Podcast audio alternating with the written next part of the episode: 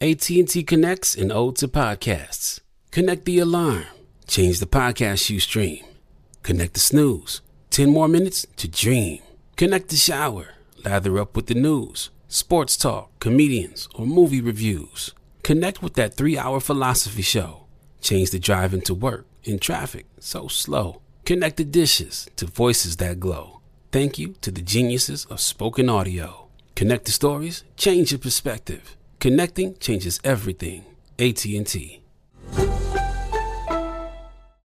This is your moment, your time to shine, your comeback. You're ready for the next step in your career, and you want an education employers respect. So you're not just going back to school. You're coming back with Purdue Global. Backed by Purdue University, one of the nation's most respected public universities, Purdue Global is built for people who bring their life experience into the online classroom. Purdue Global, Purdue's online university for working adults. Start your comeback today at purdue global dot e d u.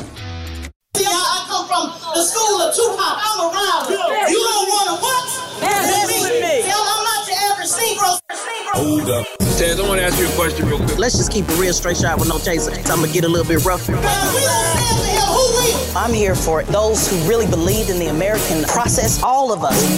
Straight Shot No Chaser with your girl Tezlyn Figueroa on the Black Effect Podcast Network. What's happening, everybody? This is your girl Tezlyn Figueroa, host of the Straight Shot No Chaser podcast on iHeartRadio on the Black Effect Podcast Network. Today I am joined by Executive Director for Justice for Greenwood, National Civil Rights Attorney, and the homie. Let me just go ahead and just say, and the homie, Attorney DeMario Solomon Simmons. Welcome to the show. Oh, man, Tez, it's so good to see you. I'm so excited to be here. We've been talking about doing this show for about a year now. So, yes. And you know, I am the homie because you're straight from Oklahoma. That's... You're doing your thing, making us proud. So I'm excited to be here. Hey, I got my, I'm ready for the Straight Shot, No Chaser. Let's yeah, get it in. That's exactly it. And before we get, you know, just kind of backtracking, you know, I was going to go there. I met you, just so people know, we had a real fun introduction. We met actually working on the Monroe Bird case, uh, rest in peace, in Tulsa, Oklahoma. And you and I, we had a little tiff in the beginning because I was aggressive, you were aggressive.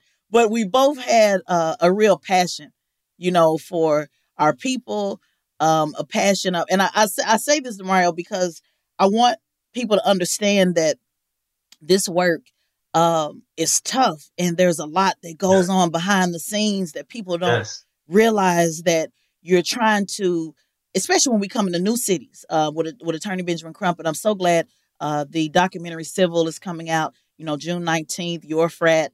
Uh, Attorney Benjamin Crump, friend of yours, uh, and you and I have had an opportunity to work with him together collectively. And the reason why I'm saying that is because people don't understand like what happens behind the scenes with trying to get local attorneys on board, trying to get uh, on the same page, and also learning one another um, within a very short amount of time. When something happens to someone, a, a crisis or a tragedy, in this case, it was not a death with Monroe Bird. He has passed on now, um, but he was alive and well. But still, there's a lot that that goes on, and sometimes bumping heads. You got type A personalities all in the room, all trying to make sure that we're fighting for justice, all trying to feel each other out, trying to understand how we move. The film didn't um, cover all of that, but I'm I'm I'm looking forward to. I'm I'm hoping that they do his show. Uh, they're trying to do a fiction show, and I'm hoping they're able to capture a lot of that because I think.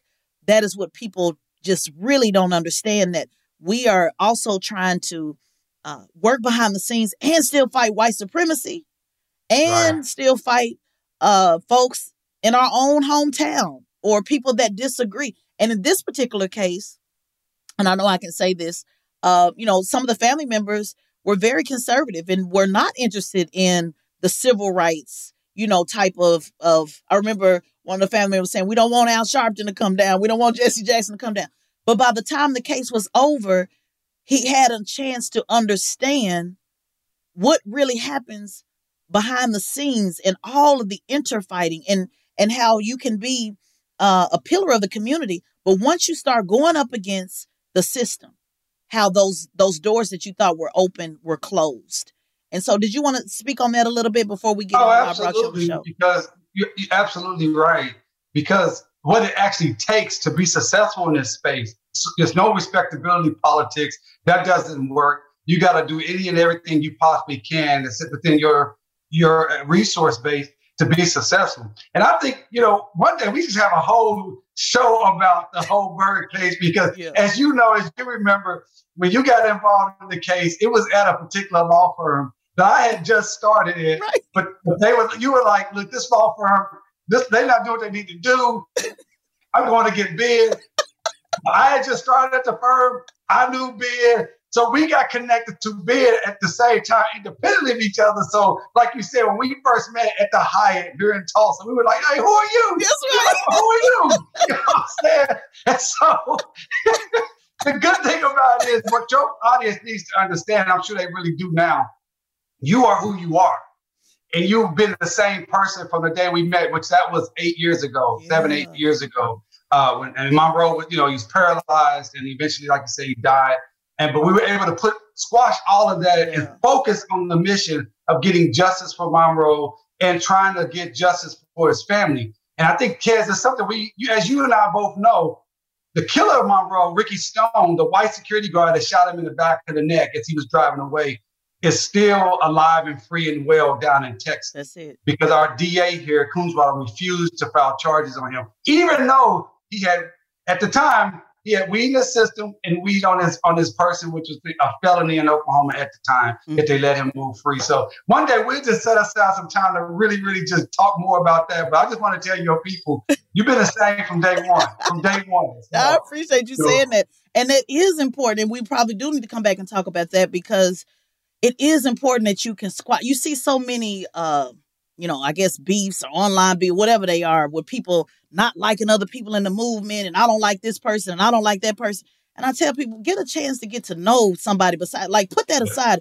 If you are right. really about justice for Black people, put, because that's ego at the end of the day. You right. know what I mean? At the end of the day, we just got to put it aside and say, how do we move forward? And so I'm grateful. And I've always told you, and I tell people, I apologize all the time. Hey, if I came off any type of way, I apologize. We're all type A personalities. But I just want to, you know, pay homage to you um, for being professional and mature and setting ego aside and allowing me space, you know, to be able to work with you, because you don't have to do that. And so I, I just want to publicly say that, um, that I'm glad that we were able to keep this, you know, relationship going, because great things um, are still to come, you know, from this relationship.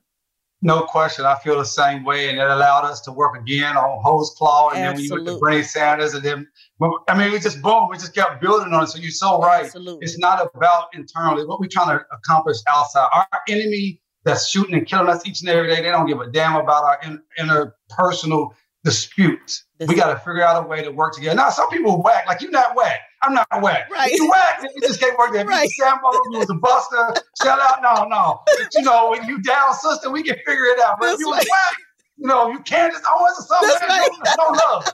No That's love. Right. So. That's right. That's exactly right. And it's so few of us in this space that we just can't afford. And when I say few, I'm talking about few people that's willing to put their name on the line.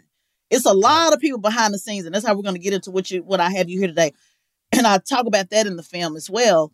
Uh, it's a lot of people that work behind the scenes, but it is few people that actually are willing to put their name on the line. And they're so, and so we can't afford to beef with each other when it's only a handful of us that's willing to go the distance.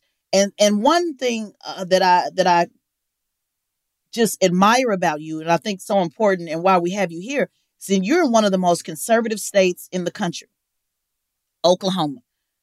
I mean, every single county other than Oklahoma City votes Republican.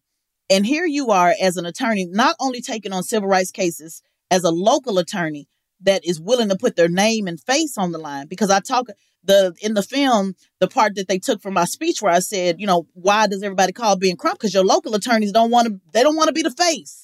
They don't want to be the one to put their name out there. That's the reality. Most times when families are calling, it's because they've called everyone else, and nobody, like with the Hosclaw case, nobody locally in that in Oklahoma City, the attorney that they had at the time did not want to go public with the case. And so I always point to you as an example all the time. I just did on Van Jones' uh, podcast, because I want people to know that there are local attorneys uh, that put their names on the line to do things that I see people with in, in more liberal states that don't do, uh, with with access, bigger platforms, whatever you want to call it, that do not do uh, what it is that we need them to do. And so you are a shining example in Tulsa, Oklahoma, in particular, also Councilwoman Vanessa uh, Harper, who also puts her name on the line, whether people agree with what she says or not, puts her name on the line in one of the most conservative states in the country. So here you are. Uh, you started Justice for Greenwood. I've pointed to it many, many times. I bring it up every chance I get in the reparations conversation, in the conversation about what should this administration be doing, why they can't do it. I point to you to talk about how you were able, you and and and many partners were able to come up with this organization to say we have to do something for Greenwood, and not just talk about it, but also be about it, and what you guys have been able to run uh, to raise funds as well. Tell us about Justice for Greenwood uh, from, from your point of view, how you started, why it was important. And then I want to get into the case, you, you know, that that ultimately uh, you've had a victory on here lately. So tell us about Justice for Greenwood. No, no, absolutely. You know, first of all, I'm, I'm like you said, I'm a product of Greenwood. My family's been here in Oklahoma for almost eight generations since the eighteen thirties. But the crazy thing is, Tez, I went to school on Greenwood Middle School, Carver Middle School, went to Booker T. Washington High School right in Greenwood. Never heard anything about the massacre, never knew anything about Black Wall Street. Didn't learn about it until nineteen ninety-seven at the University of Oklahoma, where I was playing football. Had a professor, Professor Doctor Kepper Nurek Kim. He's talking all this stuff about these great Black folks and this massacre. And I, I raised my hand and said, man, that's not true. I'm from North Tulsa. I've never heard that. And of course, I was wrong. And I was embarrassed. And he gave me the smoke. I deserved it. Ever since that day, it's twenty-five years ago.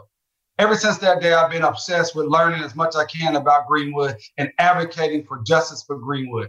You know, as a uh, doing law school in the early two thousands, I was on the National uh, Black Law Student Association National Board as a reparations director.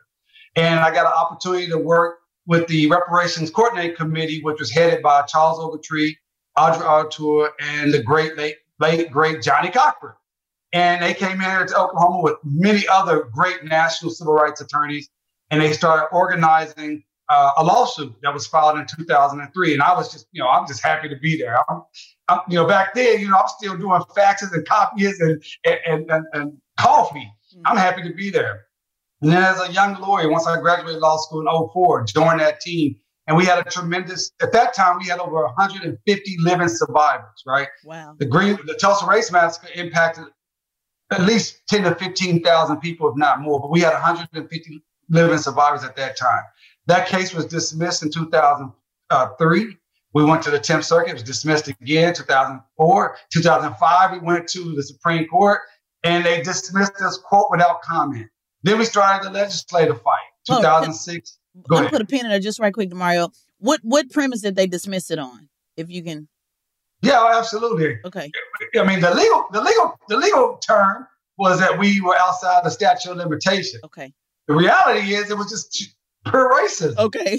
Okay. You know what I'm saying? So just like when you say I live in a uh, a conservative state, we're going straight shot, no chaser. I live in the most racist state in, in America, the most blood red Trumpian state in America. And so they, at that point, did not want it to move forward. They they, they denied us on statute of limitations. They said we should have, we waited too long to bring our lawsuit. They said, oh, you should have brought your lawsuit sometime between the civil rights movement in the sixties and nineteen eighty, because at that point, you didn't have no reason not to bring your lawsuit. Okay. So then, uh, and, and can you imagine, you know, being around these Black people, these, these elders who had lived under a conspiracy of silence for seventy-five years. For seventy-five years, they called the Tulsa race riot. They denied it even happened. They even they denied it happened, Tez. Then once they finally couldn't deny it happened anymore, they said, well, you know what? Even though we denied it and we didn't give you access to the court, you waited too late to bring your case. So then we started working on the legislative fix, working with the late, great uh, Representative John Conyers, you know, went out there, worked with the C B C, Congresswoman Maxine Waters, Congresswoman Sheila Jackson Lee testified at Congress. We finally got a bill introduced, the John Hope Franklin Greenwood um, Responsibility Act, two thousand seven. We actually had a whole hearing on it, mm-hmm. but it never went anywhere. It got reintroduced seven, eight, nine, ten, all the way to two thousand thirteen, but it never got out of committee. I remember when we had our hearing, there was this little unknown uh, representative from Indiana that was saying, you know, I feel real bad about this as a Christian, but it's nothing we can do. A guy's name was Mike Pence. You may have heard of him. Oh, wow. And so, wow. So uh, in two thousand thirteen, now imagine, you know, every, these our survivors are all, you know, eighty plus, right? And they're dying each and every year, each and every year, each and every year. So we're trying to figure out what can we do? What can we do? What other legal opportunities we have? We're still writing, you know, messages. I'm still going across the country, giving presentations about Greenwood, writing blogs, writing articles. People's dying, people dying, people dying. So then in two thousand fifteen, everybody knows in, five, in two thousand sixteen, five years from the hundred-year centennial, the city of Tulsa and the powers that be that perpetrated the massacre, they said, you know what, we don't use this to make money off of them. They created something called the Tulsa Race Massacre Commission, mm-hmm. with a stated goal to raise money for heritage tourism and to show that, quote unquote, Tulsa has triumphed past the massacre. So they wanted to use our pain, use our stories, use our blood to raise money. That infuriated me. So then at that point, it's like, okay, what can we do? So we still researching, trying to figure this all out. And our survivors are steadily dying, dying, dying. So fast forward, get to two thousand nineteen, Tez. two thousand nineteen, May uh, May twenty-seventh, twenty nineteen, the Tulsa, Ch- Ch- Tulsa Chamber of Commerce, who was one of the worst perpetrators of the massacre. Not only did they cause a massacre, but they put out people in concentration camps. That's right. I didn't say concentration camps. That's what they called them back in nineteen twenty-one. They put up people in concentration camps, and you couldn't even leave unless a white person signed you out. So we'll get to that later. Mm-hmm. They came out and they tried to do this P R piece and say, hey, we want to come clean. We want to give you the minutes from our meeting. You know what? We shouldn't have done what we did, but it's a new day. We're moving forward, and we got these diversity claimers. We're going to help diversity and women. And Chaz, you and I, we're aligned here. I don't want to hear about diversity. Right. I don't want to hear about minority. I don't want to hear about people of color. I don't want to hear about women. I'm talking about black people who were destroyed in the massacre. What are you going to do for black people? That's what I want to hear about. When I saw that, I was like, you know what? I'm filing a lawsuit. I don't have a claim. I don't have a legal theory, but I'm filing something. Right. We're going to file something. I'm filing something. Two weeks later, they had a hearing on H R forty mm. uh, at Congress, and they had about twenty people testify. And one of the people testified, my good friend, Professor Eric Miller at Loyola Marymount University. He's one of the lawyers of the earlier litigation I just told you about. He was the only person out of about twenty people that mentioned something about Tulsa. He said, we're going to talk about reparations. You've got to do Tulsa. That's the, that is the prime example of why reparations should happen. I hadn't talked to Eric in about five or six years. I saw him hit him up on Twitter. I said, look, man, I appreciate you. I, I'm going to file something. Will you help me? He said, absolutely. So that's how we started formalizing the work we have been doing over the last, you know, twenty years, start formalizing the organization Justice for Greenwood, pull together some of the attorneys from before. And many of these attorneys, you know, it's twenty years have passed. Mm-hmm. Professor Charles Ogletree, the great Charles Ogletree, you know, he has Alzheimer's, mm-hmm. which is such a devastating blow. I, t- I keep his picture right here on the, on my, I keep his picture right here oh, wow. on my desk because I, he did so much for me and I got to just sit and learn so much, but he had Alzheimer's. Many other attorneys were either old, retired, some had passed away, some was injured. So only like out of those like eighteen, twenty attorneys, only two were available. But we started researching. Then we put together the organization Justice for Greenwood. We started pulling in partners like Equal Justice Initiative, Brian Stevenson, Sherilyn Eiffel with Legal Defense Fund, Color of Change, Human Rights Watch, and many, many, Doctor Tiffany Crutcher, my sister, Terrence Crutcher Foundation. Mm-hmm. You know, I'm pulling these people in. We, we're setting up this foundation, setting up this, this project, this coalition. And then we realized about this public nuisance case that the state of Oklahoma is utilizing to sue opioid manufacturers. And they said, hey, there is no statute of limitation if the nuisance is continuing. And we thought my boy, uh, Spencer, Spencer Bryant, the guy I went to high school with, working on the case with me. He's like, man, why don't we look at the public nuisance? I was like, yeah, let's do that. We started researching it. And we said, this can work. Yeah. This can absolutely work. Yeah. And basically, it's if you have a triggering act, mm-hmm. and then there's still continuing harm. Until that continuing harm is wiped away, then you have, uh, there's no statute of limitation. We started researching that in two thousand nineteen. Oh, that's amazing that they did that for the opioid crisis, but that's another conversation. But go ahead. We yeah, already know where I'm going with that. But go ahead. Oh, yeah, I know. You know where. Oh, because it's hurting white folks. That's right. Black that's black exactly it. Yeah, I'm trying to stay focused. Right. I'm trying to stay focused here. Because you know I'm pissed off anyway because yeah. of Buffalo. We got, you know, the it all intertwines. You yeah. know, we, we, we'll get there. You finish this thought. Yeah. we were researching this deal, and, um, you know, Trump came to Tulsa, as you know, mm-hmm. in June of twenty twenty. And from that time period that Trump decided that he was going to come to Tulsa, the spotlight, the world spotlight was on Tulsa.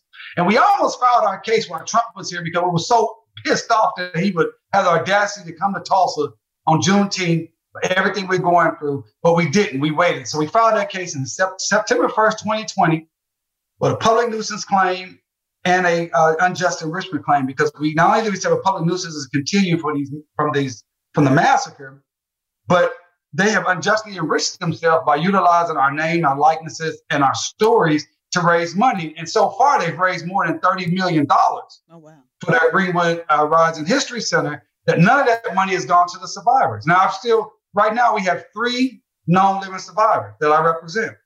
one hundred eight-year-old, wow. she just turned one hundred eight on May tenth. Wow. Mildred Ford Fletcher, one hundred eight years old, and she's completely lucid. Wow. If she had her headphones in, she could be on this phone call with us. Wow. Just like you and I are talking. Then we have one hundred seven-year-old Leslie Benefield Randall.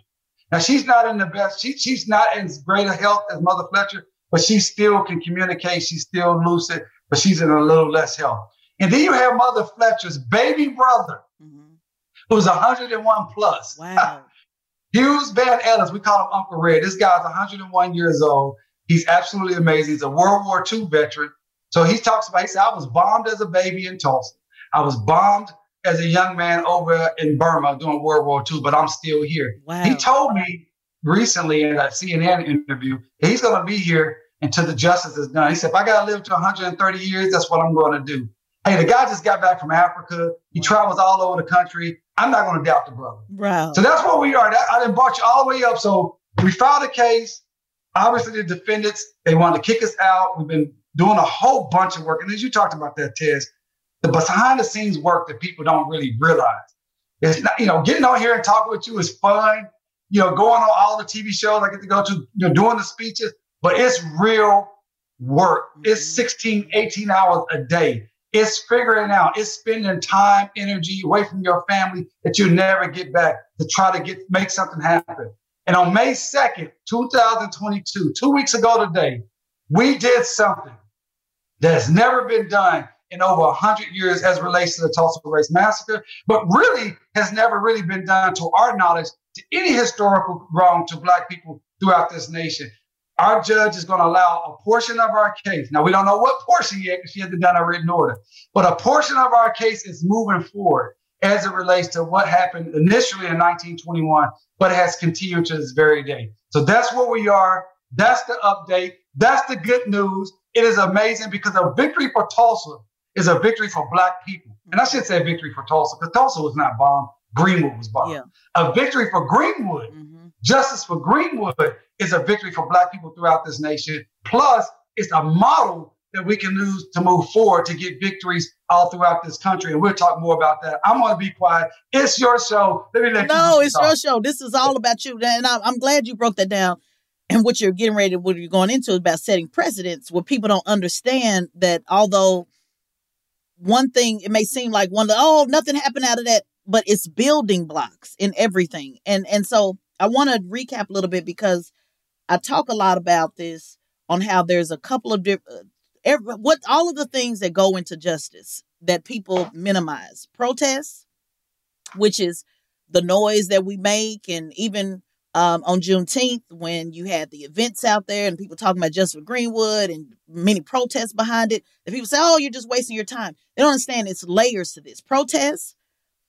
Then you have, and, and you talked about um, policy. You talked about the legislative side. Uh, to me, that's the politics side where you went right. to the elected officials and said, we need to have a hearing on this. We need to do that. People say, oh, that's a waste of time. You ain't doing nothing. Da, da, da. Again, layers. Protests, policy. Then there's the paperwork and also the paper, which means the attorneys have to file the actual paperwork. Like somebody got to yeah. file a motion. This is where people don't understand this. And then you, like you said, sixteen, eighteen hours of time through over years. People don't understand you still working on the Housecloth case. I told people on live when I finally got out of jail, uh, when they say, oh, well, you just, I said, when, when they were talking about, oh, attorneys just ambulance chasing. Hold on. Most of the people that Attorney Crump represent are alive and well. And I don't see y'all saying nothing. Why y'all not saying nothing about the house call victims right now who are alive and well, that still, right. although we got the criminal side of the justice, the punishment side, which is the fourth pillar that I talk about, punishment, we're still trying to get the punitive side on the criminal, on the on the civil side. And right. I don't see y'all saying nothing about that. So let's be clear right. that police brutality is a very small portion, and I'm just speaking on behalf of Attorney Crump, five percent of what he does. The rest of these cases where people are alive and well, why y'all not screaming about that? So then there's the fourth pillar, the punishment part, the civil part, you know, the criminal side, making sure somebody goes to jail. All of these components that that that tie. Can, can I just can I just interject yeah, real quickly? Sure. That, on that, making sure people go to jail, which is something that we we we focus on, but that's not our job. Right. I mean, that's not, right. That's not, right. That's not that's not our job. Like as a lawyer, as a civil lawyer, that's not my job to. to prosecute criminal people. I don't have power to do that. I'm actually taking time, energy, and resources because we do believe in full justice. I just want to highlight that that with Ben or myself or, or, or Lee Merritt or uh, Chris Stewart or my boy Jay Wendell Gordon. Or, you know, when we're doing those things and we're fighting to get charges uh, charged and then showing up in court and being there with the family and and, and, and advocating that we can, that is not our, that is really not the job of the civil lawyer. That's not our obligation. That is based on the love of our clients and the understanding that if we, how the justice relates to us nationwide. That's right. We must have punishment as much as we can to stop the harm. So I just want to highlight. Oh this. yeah, no worries. I'm I'm gonna highlight the hell out of it when this come out, because the thing that people, and that's why the document is called Civil, explaining to people the civil, the difference between the civil and the criminal side. Now, after they watch this documentary, of course, DeMario, some people are going to be dumb on purpose. They want to be dumb. They want to continue to put this misinformation out there. And I tell, you know, Attorney Crump's my brother. He keeps me around not because I agree with everything. He keeps me around because I disagree with a lot of things. So I do tell him, you know, that the, sometimes the lines get blurred and people get confused when you're using the word justice, because to the lay's person, justice means going to jail. I understand justice actually means civil side and all of that. So I do like different people to play their role so that the lines can be clear. You know, let the activists talk more about the criminal, the attorneys talk more about the civil. But what you're saying is, is this is what I want people to really get to. You actually would do more business if more black folks get shot. Like, let's just be clear. And and I want people to really get that. And I'm not saying that in a way, in a derogatory way, but I want people to understand when you're saying, oh, it's all about the check for them. Well, there are hundreds of attorneys, billions of dollars that are settled every year on police brutality cases that you never hear about at all. So I would say that those attorneys are more interested in just the check without bringing it to light to do damage to their city, to bring attention, to make people have corrective action, more so than an attorney who's bringing it to the light. I don't know if it's the mind, they can't wrap their mind. It's kind of like yesterday, somebody told me, you go on Fox News, you're wasting your time to go on Fox News. Go to C N N with that smoke. First of all, I go with the smoke everywhere. So let's first get that straight. No, no, no, no doubt. Yeah. So you say that as if I'm supposed to be scared. You bring the smoke. Wherever you go, you bring the That's smoke. That's exactly That's it. And right. And if the smoke. If it's in the lobby of the Hyatt, or if it's at the New York right. Times, yeah, right. I am the smoke and the fog and smoke shit. And, uh, but, but. I, it's it's weird how I said, you actually think me going to talk to the opposition, that's what takes courage. Anybody right. can go anybody can go to your own church and talk to your own people and preach to your, but when you go like what Jesus did, when you go down and talk to the folks that, that don't want to hear, when you go talk to Lazarus, it's not that I'm trying to convince a racist to be on my side. The only person trying to do that is Joe Biden. I'm showing up to let you know, no, homie, I can come to your church in your town and talk that shit, excuse my French, talk that shit to you face to face. Anybody can do it across the way. No, we show up on site. But the mind, right. the conditioning of, of thinking that, oh, it's the courage to go in a safe space. No, it takes courage, like what you're doing, to do it in a not safe space, in a conservative state. And you're not just challenging Trump from a distance. You're challenging your governor right there, your D A right there, your people right there, that not only can derail your career, take money out your pocket, but putting you and your family at risk. This is the right. part that people don't understand. So if it's all about the check, then you would do it quietly. You would do it silently. And I want people to get that, that all of the hollering that's been going on, at least in our generation, particularly since Trayvon Martin, there has been a result. And I say this every chance I get, and I'm glad they put that part in the film too. Over two hundred cities have did some type of police reform. Maybe not all what we would want, maybe not the best, but there have been over two hundred cities that have changed something on the books. And that has been from a collective work that all of you have been a part of over the years. So I'm glad you took us all the way down that that that trail on how long you've been working on this Greenwood case so that people can understand this is why attorneys don't take this on. Who got time to file motions and money involved and not get a dime? So the nerve of anybody, I, I tell people all the time, would you work for forty hours a week and say, well, don't worry about it. I may or may not get a check. And if I do, pay me three years later. You're literally fighting for people that deserve a check while not earning a check, taking a risk if you'll ever get a check for a job that you went to school for, paid for, you know, and, and rarely ever see that return of investment. So I'm, I'm go ahead. No, no, no, no. It's all facts. It's all facts. In fact, if I wanted to uh, really be a multi multi-millionaire and have an easy job, I, I could just do a personal injury case. That's right. I could do anything. I could, you know, as you know, I used to represent a bunch of professional athletes. Uh, my background, I could just do that. I mean, this work that I'm doing here is my calling. You know, law is my ministry, justice is my passion. This is what I wake up thinking about, what I go to sleep thinking about, much to the chagrin of my beautiful wife, Nia. But the fact is, right. It is hard work, it's difficult work, and it does take years and years and years. I mean, I have cases, as you know, post calls been going on since two thousand fifteen. That's seven years. Wow. The Terrence Crutcher case, Terrence Crutcher, who was shot with his hands up, shot in the back by Betty Jo Shelby, that's been going on for, that'd be six years in September. You know, I, I, that's, this is what it is. I am not complaining because this is what I signed up for. It's what I love to do. Greenwood is a twenty, a twenty plus year, you know, labor of love because this is my community, my people. And I get to go and have these great conversations with you and go across the nation and, and spread the word about justice. It's very important people understand that. And what we talk about, and I know you've heard us say this many times, full justice. It includes, when particularly in a police case, hey, you got to get charges. You got to get somebody, you got to get somebody arrested. Then they got to get prosecuted correctly. They got to be sentenced, like say punishment. Then you got to do the civil side of it. Get money, but not just the money. Get some type of healing, some type of uh, treatment, because these families, and you spend as, as much time as I do with families, it's real trauma. Mm-hmm. It's real loss. And so when people like, like you mentioned President Joe Biden, who was last week talking about he wished he could go back to having lunch with segregationists. You, you mentioned last week when he showed up and said, we're going to do the George Floyd Act, and then they don't get it done. Right. You mentioned because you know how devastating that is for families. That's right. You know how devastating it is when they have a loss. They didn't ask to be in the spotlight. They didn't ask to call DeMario Solomon Simmons or Ben Crump or Tezlyn Figueroa. Right. That's not what they asked That's to do. Right. But this is where they found themselves to be in this situation. So then when politicians come in and say, we're going to do this, we're going to do that, and they don't make it happen, it creates more harm and more destruction in, in those particular families and in our communities. And that's why this Buffalo deal, it has me so pissed off, because every time we see a young white boy or a white boy go and slaughter our people and they walk away in handcuffs with nothing, no scratch on them, it causes us to have been more harm. Every time we see the federal government not show up immediately and protect us and pass legislation, bring in federal troops to help us like they did during Reconstruction, it put us in greater harm. Every time they want us to sit down and talk about unity while we're being destroyed and killed and shot and maimed and lynched, it puts us in greater harm. Every time they want to talk about, oh, it's all about guns, oh, it's all about whatever, and not talk about it's about the destruction and the hatred of black people, mm-hmm. It puts us in harm's way.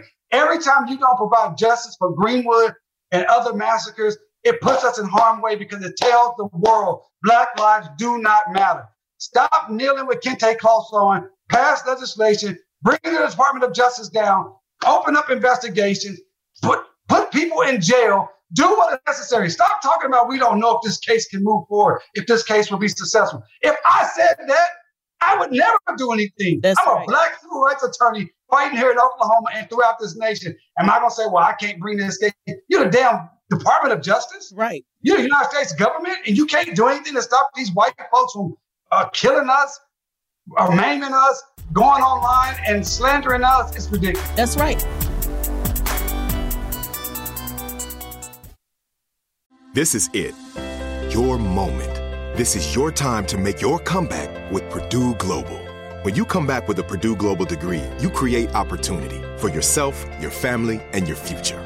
It's a degree you can be proud of, a degree that employers will trust and respect. Purdue Global offers working adults like you over one hundred seventy-five flexible degree programs to meet your specific career goals. These include associate, bachelor's, master's, and doctoral degrees and certificates.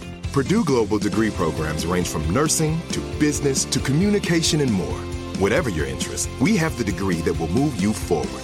You have the knowledge. You have the experience. Now it's time to get credit for the work you've done and earn the recognition you deserve with Purdue Global, Purdue's online university for working adults.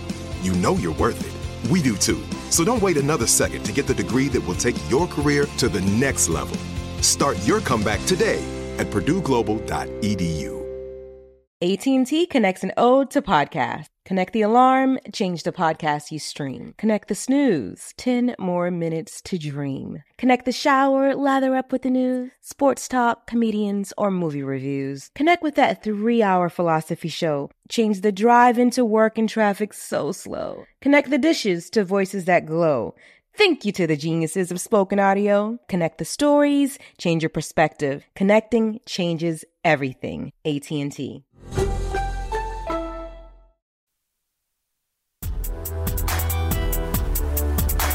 You pointed out something that's so important, and I am going to replay this on my live, on my I G, because I want to make sure this gets out to as many people as possible, but I wanted it actually on my show.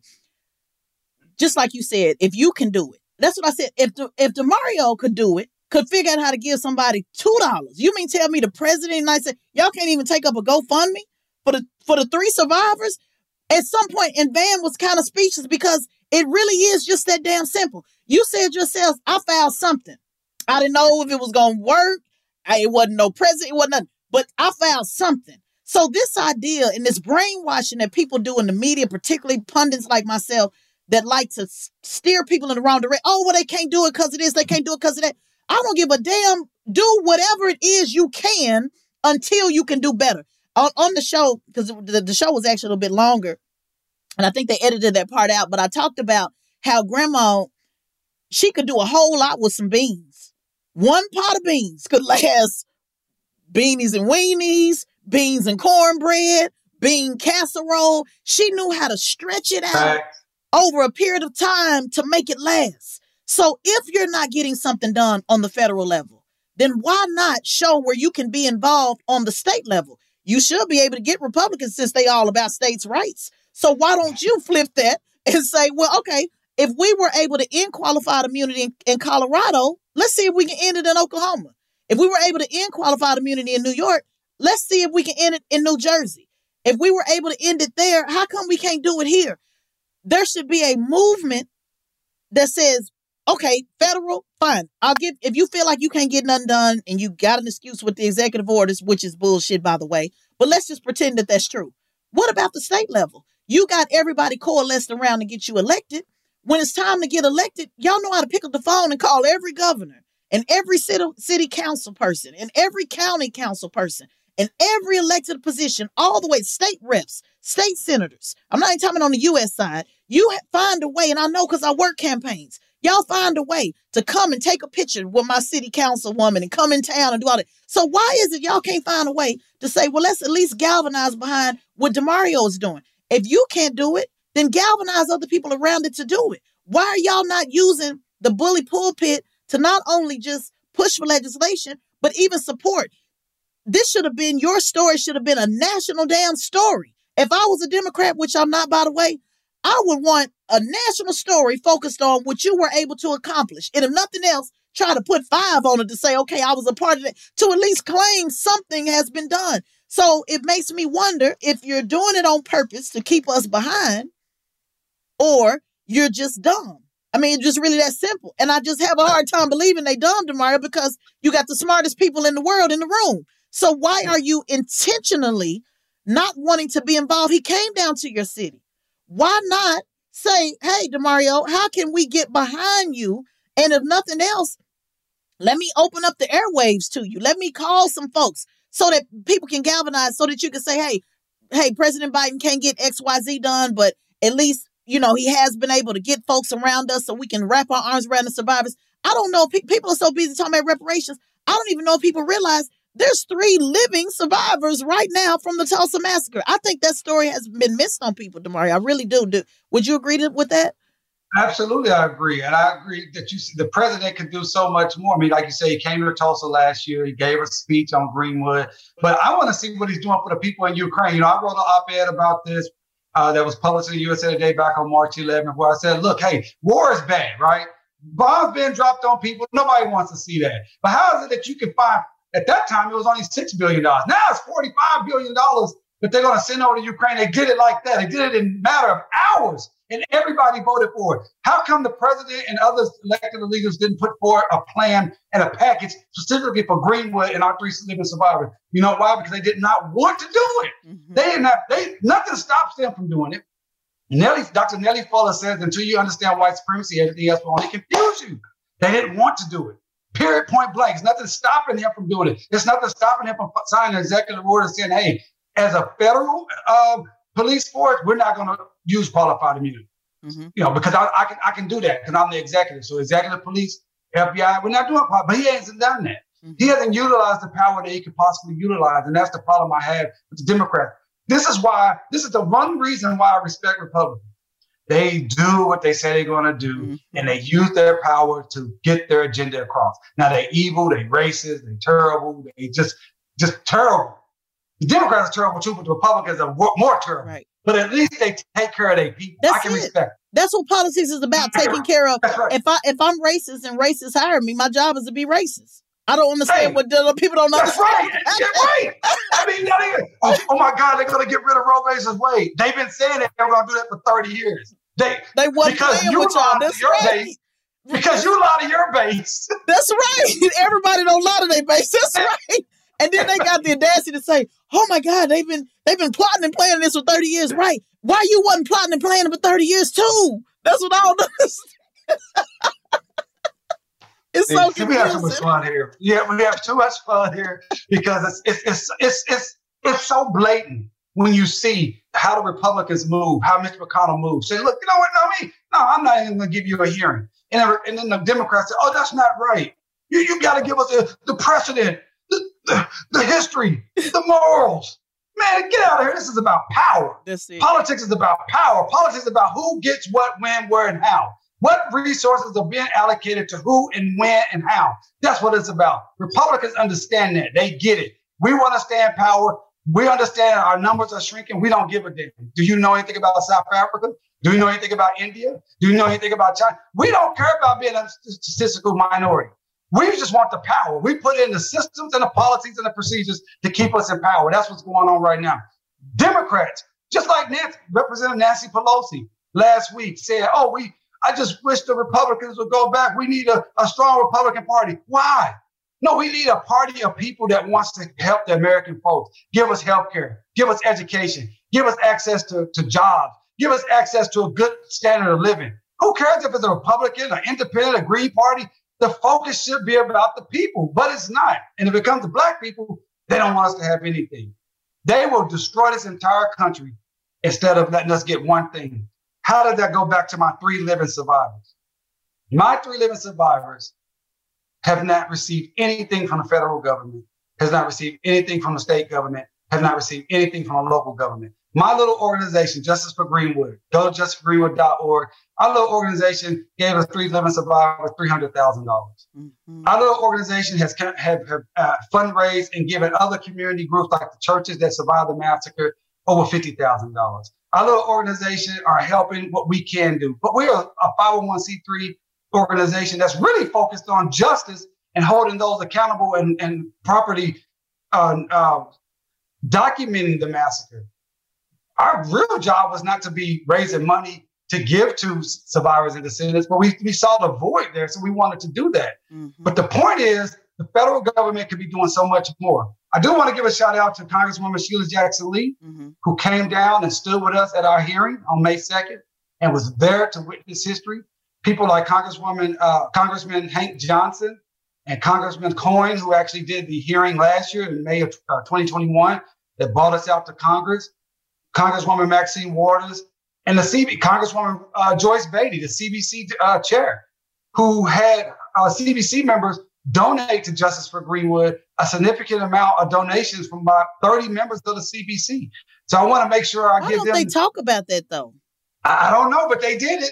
They did it. I, I, I, I, re- I don't know why they don't, like, rather than having people, because I'm hard on the C B C. I'm hard on our black elected officials more so because I think we owe us more, as we should. But I just, it puzzles me why they don't talk about those things. I, I don't know if they think everybody just knows that automatically or if it's coming from this place of, well, what difference do it make? I don't need to talk about it. I don't want to talk about it. Like, why not talk about it? So that I, I don't know, because they, they they they really came down and, you know, everybody came to Tulsa during the mass, the centennial. Everybody had a beer. But I can say after the centennial, the C B C brought me in. I was the first speaker, in-person speaker since the pandemic started at the C B C's meeting back in uh, July. And they've been there. We call them. They've been there. I also want to shout out my sister, our sister, Angela Rye. She has been phenomenal, mm-hmm. phenomenal, helping us with Justice for Greenwood, Tiffany Cross, Roland Martin, Karen Hunter. Uh, it's just so many people that's been working with us. And that's why I say this model that we've created, where we have substantial work being done on the ground, but we have a community of folks, both locally and nationally, that has a very specific goal in mind. Justice for Greenwood is our goal. Making sure these three living survivors get justice before they die is a specific goal. Rebuilding this community is a specific goal. Tez, as you know, many times we, we're too, we're too uh, ambiguous mm-hmm. with our goal.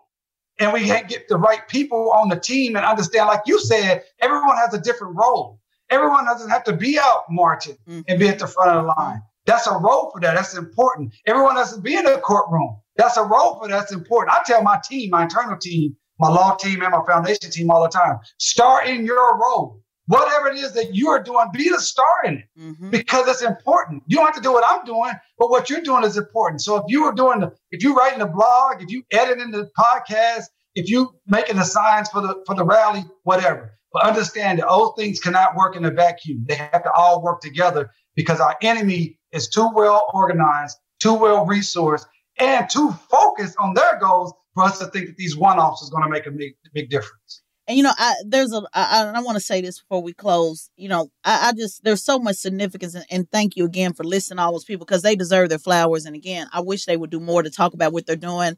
I know I work with a lot of folks that think, well, you know, people are going to complain anyway, do damned if you do, damned if you don't. So there's no point in me saying it, but I really wish they would say it. You know, I believe in receipts.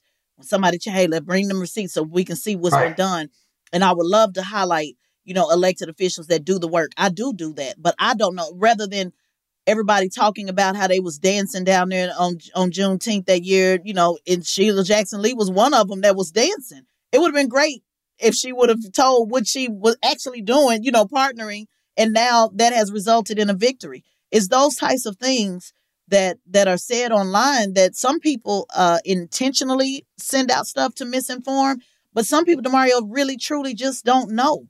And so I, I hope they do better. And it's not bragging. It's not being, you know, uh, boastful, but it's just letting people know, you know, hey, I'm doing this work. And so I, I hope that, you know, they will lift their voices more because out of all the people that you named and folks, you know, you name folks in the media, Tiffany, Angela, Roland, all of that. I don't know if it's widely known, like the work that you've been doing, at least you know, across all, because everybody don't listen to them on, on T V. Everybody doesn't tune into their show. It's a whole nother demographic out there that see don't respect a lot of the individuals that you name, but would absolutely support what it is that you're doing. So I hope, you know, I, I'm praying that more hope and pray and will work, not just hope and praying, um, that, that this message gets out more. And I, and I try to do as much as I can. There's some significance in three, which I'm sure you know. You know, three is not just three just for a reason. Three is really a number. It's significant. Father, Son, Holy Ghost, complete. It really does mean resurrection. There's so much in three. Why didn't that God leave just three of them? Ooh, I could preach a word on just that alone. So those of us that don't tap into that and tap into that understanding, I, I, I truly believe once you hear this message and you still don't tap into what we're hearing from a higher power on what right. we should be doing, right. not just for them, but also for those that come behind them. It could have been four. It could have been two. It was three for a reason. And three is so important. It's the Trinity. It's everything that we need in those three. So I just believe that the precedents that you're setting, however this case goes, the work that you're doing, you said it's been seven years or six? It's, seven years on, on, on this particular litigation. The current litigation has been going on since twenty twenty, but it's been a twenty-five plus year work. And I, let me just be real clear. When I say twenty, I'm saying the time I've been working on it. The people of Greenwood have been fighting justice for one hundred plus years. Wow. First of all, we fought when they uh, attacked and invaded our community. Let's be clear. They, some of them got put in the ground, too. I want to be very clear about that. Some of those World War One Black veterans, they put some people down. They just got simply overwhelmed. They were outnumbered and outgunned, but they fought. Then, starting on June second, they started filing lawsuits. Can you imagine? When you start talking about going to the Lions Den, like going to the Fox News, can you imagine having the audacity to file a lawsuit in the same court system or the same people that just burnt down your community, but you just say, this is what, this is the system I'm in? They started filing lawsuits. The great B C Franklin, the father of Doctor John Hope Franklin, considered America's historian, was a lawyer. There's a very famous picture. Maybe you can, I, I send it to you, you can put it up. He's practicing law in a tent. His law office had been burnt down. He's practicing law in a tent with the few books that he had left. And he continued to fight. And they fought those things. And so I'm just a continuation. I'm literally just standing on the shoulders of my ancestors and continuing to fight. We had a survivor named Hal Singer. He was a very famous musician, moved away from America in the sixties, died in France. He died two weeks before we filed our little lawsuit, died in August of twenty twenty. We filed September first, twenty twenty. He was on hospice care. He was blind. He was he was he had a stroke. He was about to die.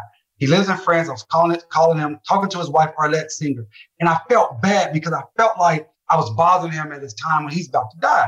And so I asked Arlette. I said, you know, should I stop calling you guys? I feel like I'm bothering you. And she admonished me. And I tell the story all the time. She said, don't you ever say that. Hal is going to continue to fight for what happened to his family, his parents, until he dies. She said, I'm going to send you something. She sent me a letter that Hal Singer wrote in two thousand seven. To Johnny Cochran and Professor Ogletree. And remember what I said at the beginning, we went through all those stages of loss, loss, loss, loss.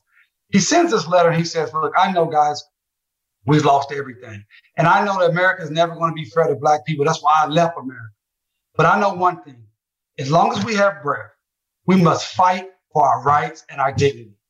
We must fight for our rights and our dignity. And that's what we're doing here. We're fighting for the rights and the dignity of these three living survivors. We're fighting for the rights and the dignity of all those who have died without justice. We're fighting for the rights and dignity of justice for Greenwood overall. We're fighting for the rights and dignity of Black people in this country who've been fighting since we were brought here on these shores or wherever they found us in this country. We will continue to fight regardless of what happens. We will continue to show up in the hostile environments because this is what we must do in real life as, um, the boy out of internet, I can't remember his name, but he always said in real life, this is what we're doing in real life. We're fighting for our rights and our dignity. We will never stop fighting for our rights and our dignity. Mm-hmm. Wow, that's so powerful.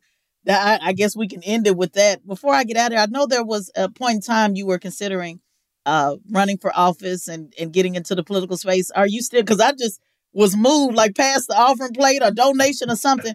Do you think that's something you'll uh, eventually look at again? You know, it's a possibility. I would never rule it out. I mean, I, honestly, it's something that I've always thought about, but I just don't see a pathway uh, here in Oklahoma, yeah. where I am now. And right now, my total focus, my, my total focus is justice for Greenwood. Uh, building up, not only getting victory in the legal system, but continue to build our foundation. We have four tremendous programs. Number one is what we call our We Are Greenwood, where we are literally connecting with the Hal Singers and people from around the nation who are survivors and descendants, well, we only have three survivors, but descendants, and putting them together, doing their oral history, doing their genealogy. We have a very, we have a model that's going to be used throughout the nation. I'm telling you this now, how we do our genealogy. We have two fantastic Black genealogists we're working with. We need to get a few more. We have our, our legal and advocacy policy, which we're talking about the legal litigation, our Black Wall Street Legacy Fund, where we're raising money to give grants to descendants. And then our, what we call our B C W initiative, which is our education and truth telling. Well, we're telling the truth about the massacre. We're telling the truth about how Greenwood was built. People got to understand that it's not just about the destruction of Greenwood. It's about what allowed Greenwood to be built, which is three things. It was land ownership. It was freedom mind state. And it was wealth and education and, and economic concentration. Those are the th- three things we need today to rebuild Greenwood all over this nation. And it's important we understand that. And another component that Buffalo shows us, how do we protect ourselves? Mm-hmm. How do we protect ourselves? Because the violence that we see in Buffalo is going to continue to come as this country continues to get upset about Black people getting power. So to your question, I would love to see that in my future one day. I don't know how it's going to happen, but right now I'm just so focused on Justice for Greenwood. Hope everyone that's listening, go to Justice for Greenwood, connect with us, sign up for our newsletter, make a donation. If you can do five dollars, do five dollars. If you can do five thousand dollars, do five thousand dollars. Because we are doing something that is tremendous. We're fighting for the rights of these three living survivors and for our people throughout this nation. This is it, your moment. This is your time to make your comeback with Purdue Global. When you come back with a Purdue Global degree, you create opportunity for yourself, your family, and your future. It's a degree you can be proud of, a degree that employers will trust and respect. Purdue Global offers working adults like you over one hundred seventy-five flexible degree programs to meet your specific career goals. These include associate, bachelor's, master's, and doctoral degrees and certificates. Purdue Global degree programs range from nursing to business to communication and more. Whatever your interest, we have the degree that will move you forward. You have the knowledge. You have the experience. Now it's time to get credit for the work you've done and earn the recognition you deserve with Purdue Global, Purdue's online university for working adults. You know you're worth it. We do too. So don't wait another second to get the degree that will take your career to the next level. Start your comeback today at purdue global dot e d u. A T and T connects an ode to podcasts. Connect the alarm. Change the podcast you stream. Connect the snooze. ten more minutes to dream. Connect the shower. Lather up with the news, sports talk, comedians, or movie reviews. Connect with that three-hour philosophy show. Change the drive into work. In traffic, so slow. Connect the dishes to voices that glow. Thank you to the geniuses of spoken audio. Connect the stories, change your perspective. Connecting changes everything. A T and T.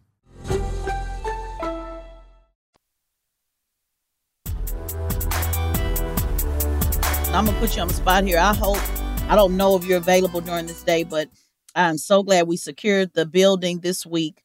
Uh, Puff, a k a. Diddy, a k a. Brother Love, a k a. Sean Combs, whatever you want to call him.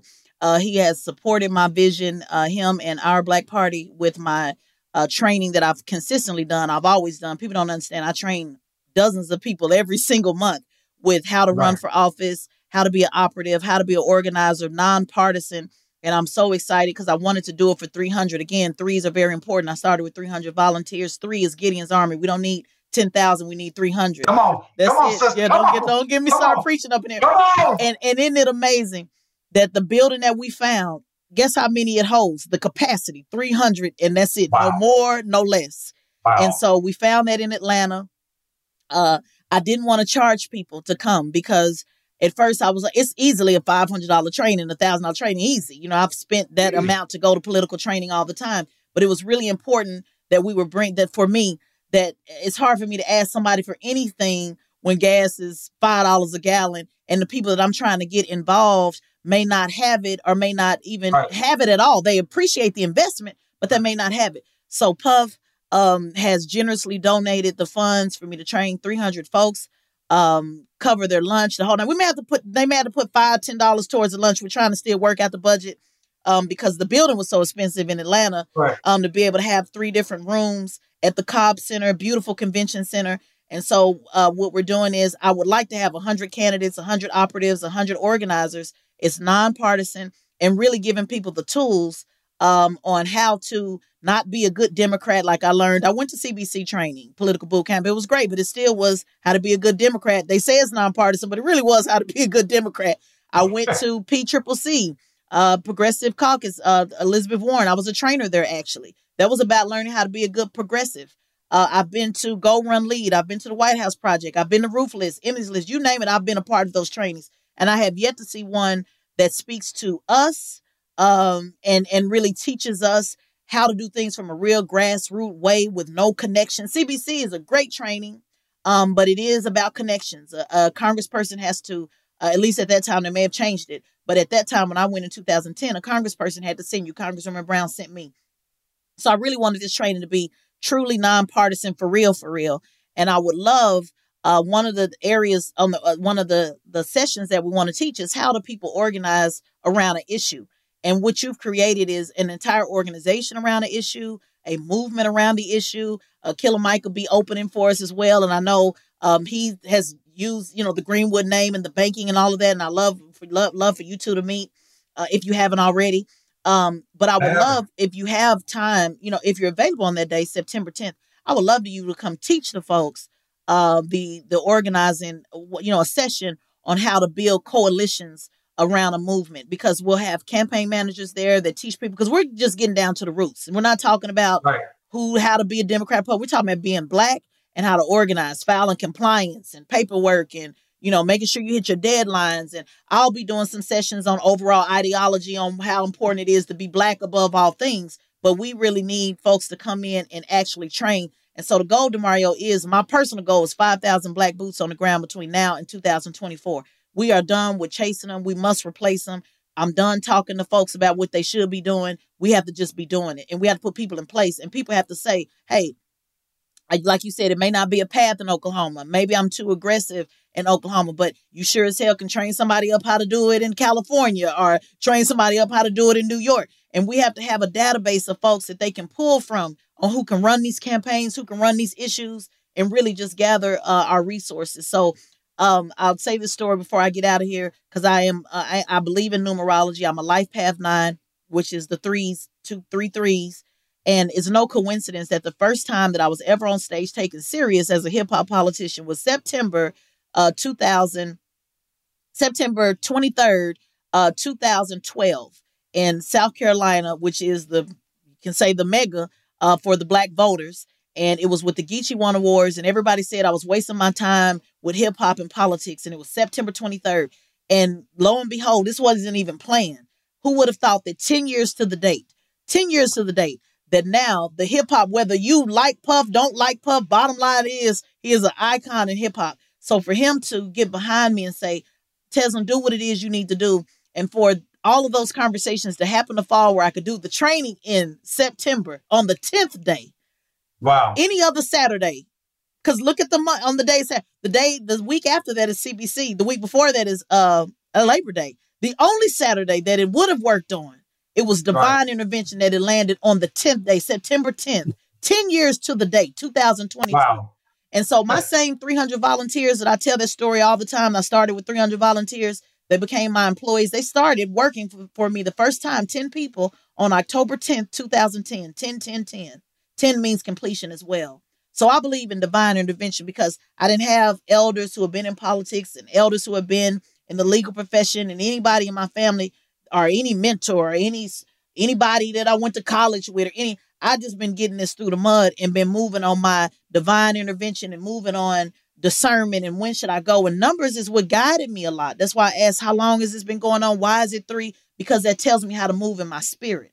And so I'm I'm so pleased about that. And if you have time, and again, not putting you on the spot, but kind of putting you on the spot, if yeah. you are available during that time, because I, I want somebody that has actually built a coalition. And I was thinking about who can I bring that can, you know, train folks up on that. I think the, the brother that just did what he did in Amazon, too, is powerful, you know, as well. Yeah, no question. Yeah. So people can know, how do you do that? And and one thing they do, DeMario, they get around these issues.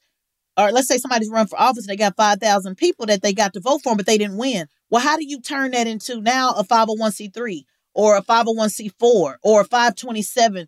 How do you take those numbers and continue to build? And I, and and that's what you've done. Not think. I know that's what you've been able to do beautifully.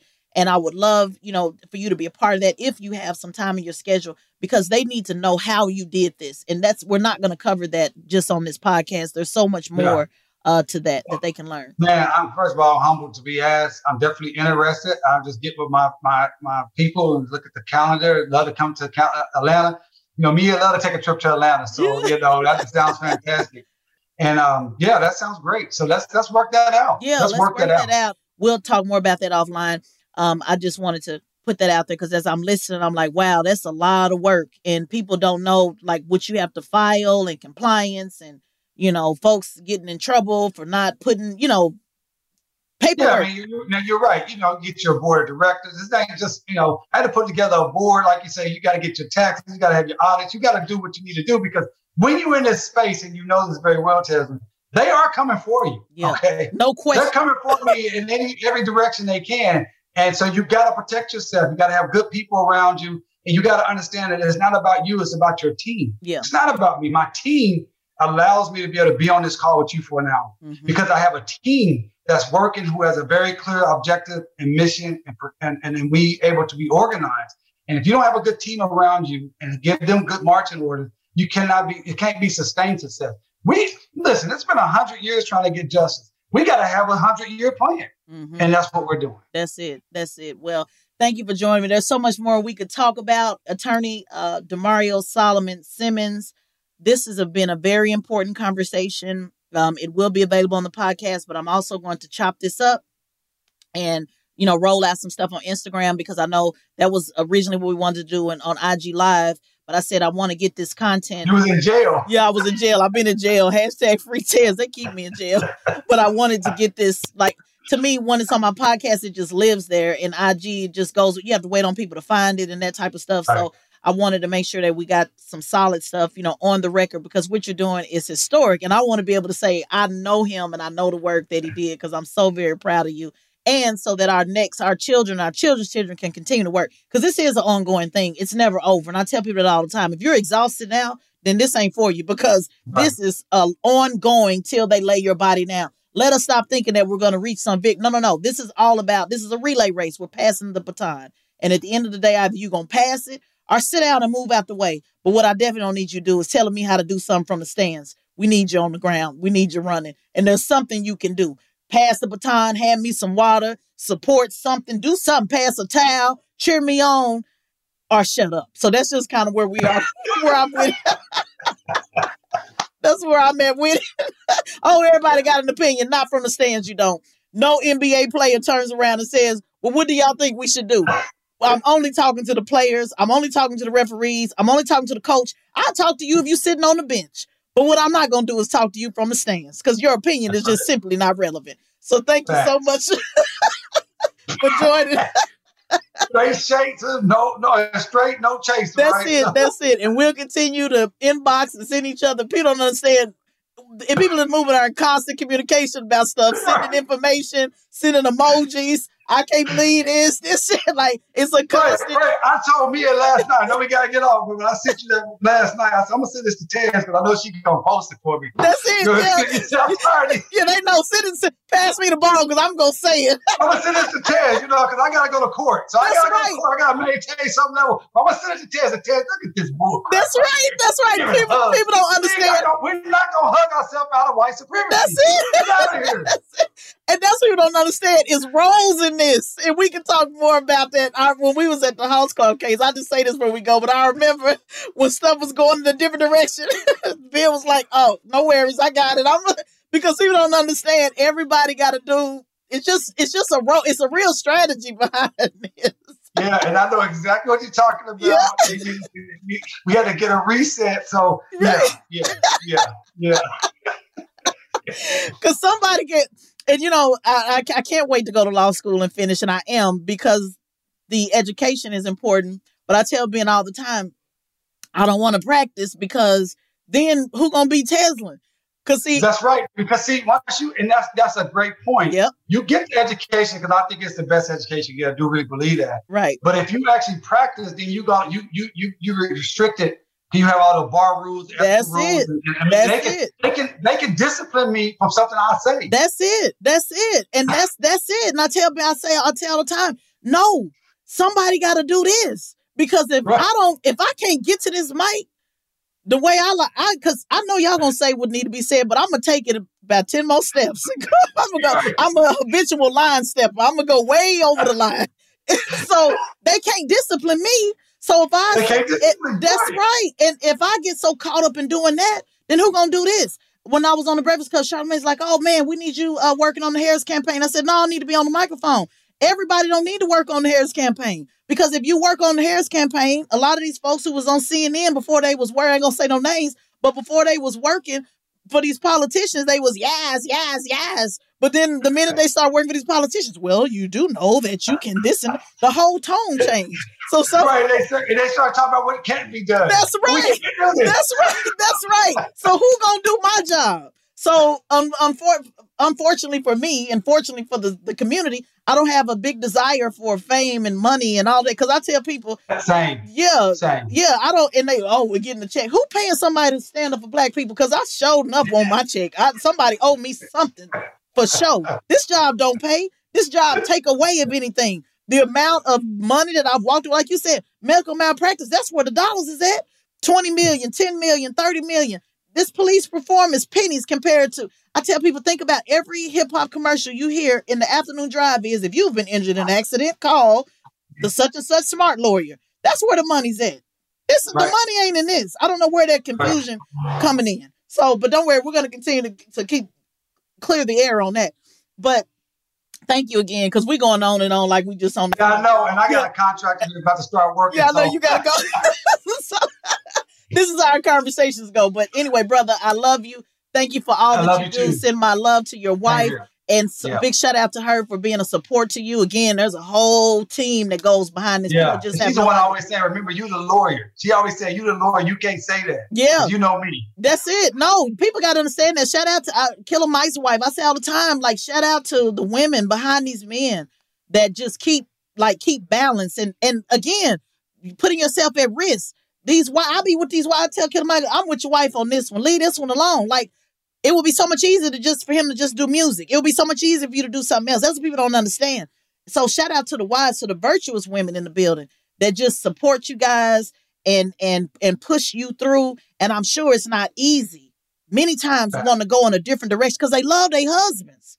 Right. Well, I don't know why y'all don't understand that. So shout out to your wife and everything that she does. And I look forward to having you back and chopping this up and trying to do whatever I can, DeMario. So anytime there's a anything I can do, you know, I'm just a phone call away that I can help. And I, I really do think we need more support around these three survivors. I, I really do wonder yep. how many people really, like celebrities or whatever that they do to mobilize, they should be behind this too. Like, I don't think everybody really gets this like they should. So I'll continue to do my part. But luckily you're not in it for the fame and just about the work. But I think your story needs to be told for sure.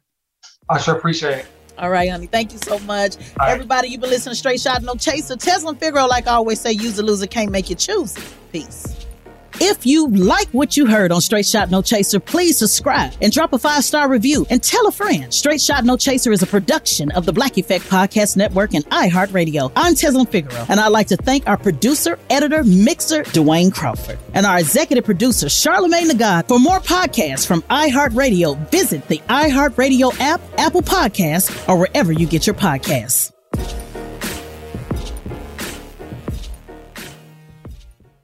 A T and T connects an ode to podcasts. Connect the alarm. Change the podcast you stream. Connect the snooze. ten more minutes to dream. Connect the shower. Lather up with the news, sports talk, comedians, or movie reviews. Connect with that three-hour philosophy show. Change the drive into work in traffic so slow. Connect the dishes to voices that glow. Thank you to the geniuses of spoken audio. Connect the stories. Change your perspective. Connecting changes everything. A T and T. Right here, right now. Find your beautiful new floor at Right Rug Flooring. Choose from thousands of in-stock styles, ready for next day installation, and all backed by the right price guarantee. Visit right rug dot com. That's R I T E R U G dot com today to schedule a free in-home estimate or to find a location near you. twenty-four month financing is available with approved credit. For ninety years, we've been right here, right now. Right Rug Flooring.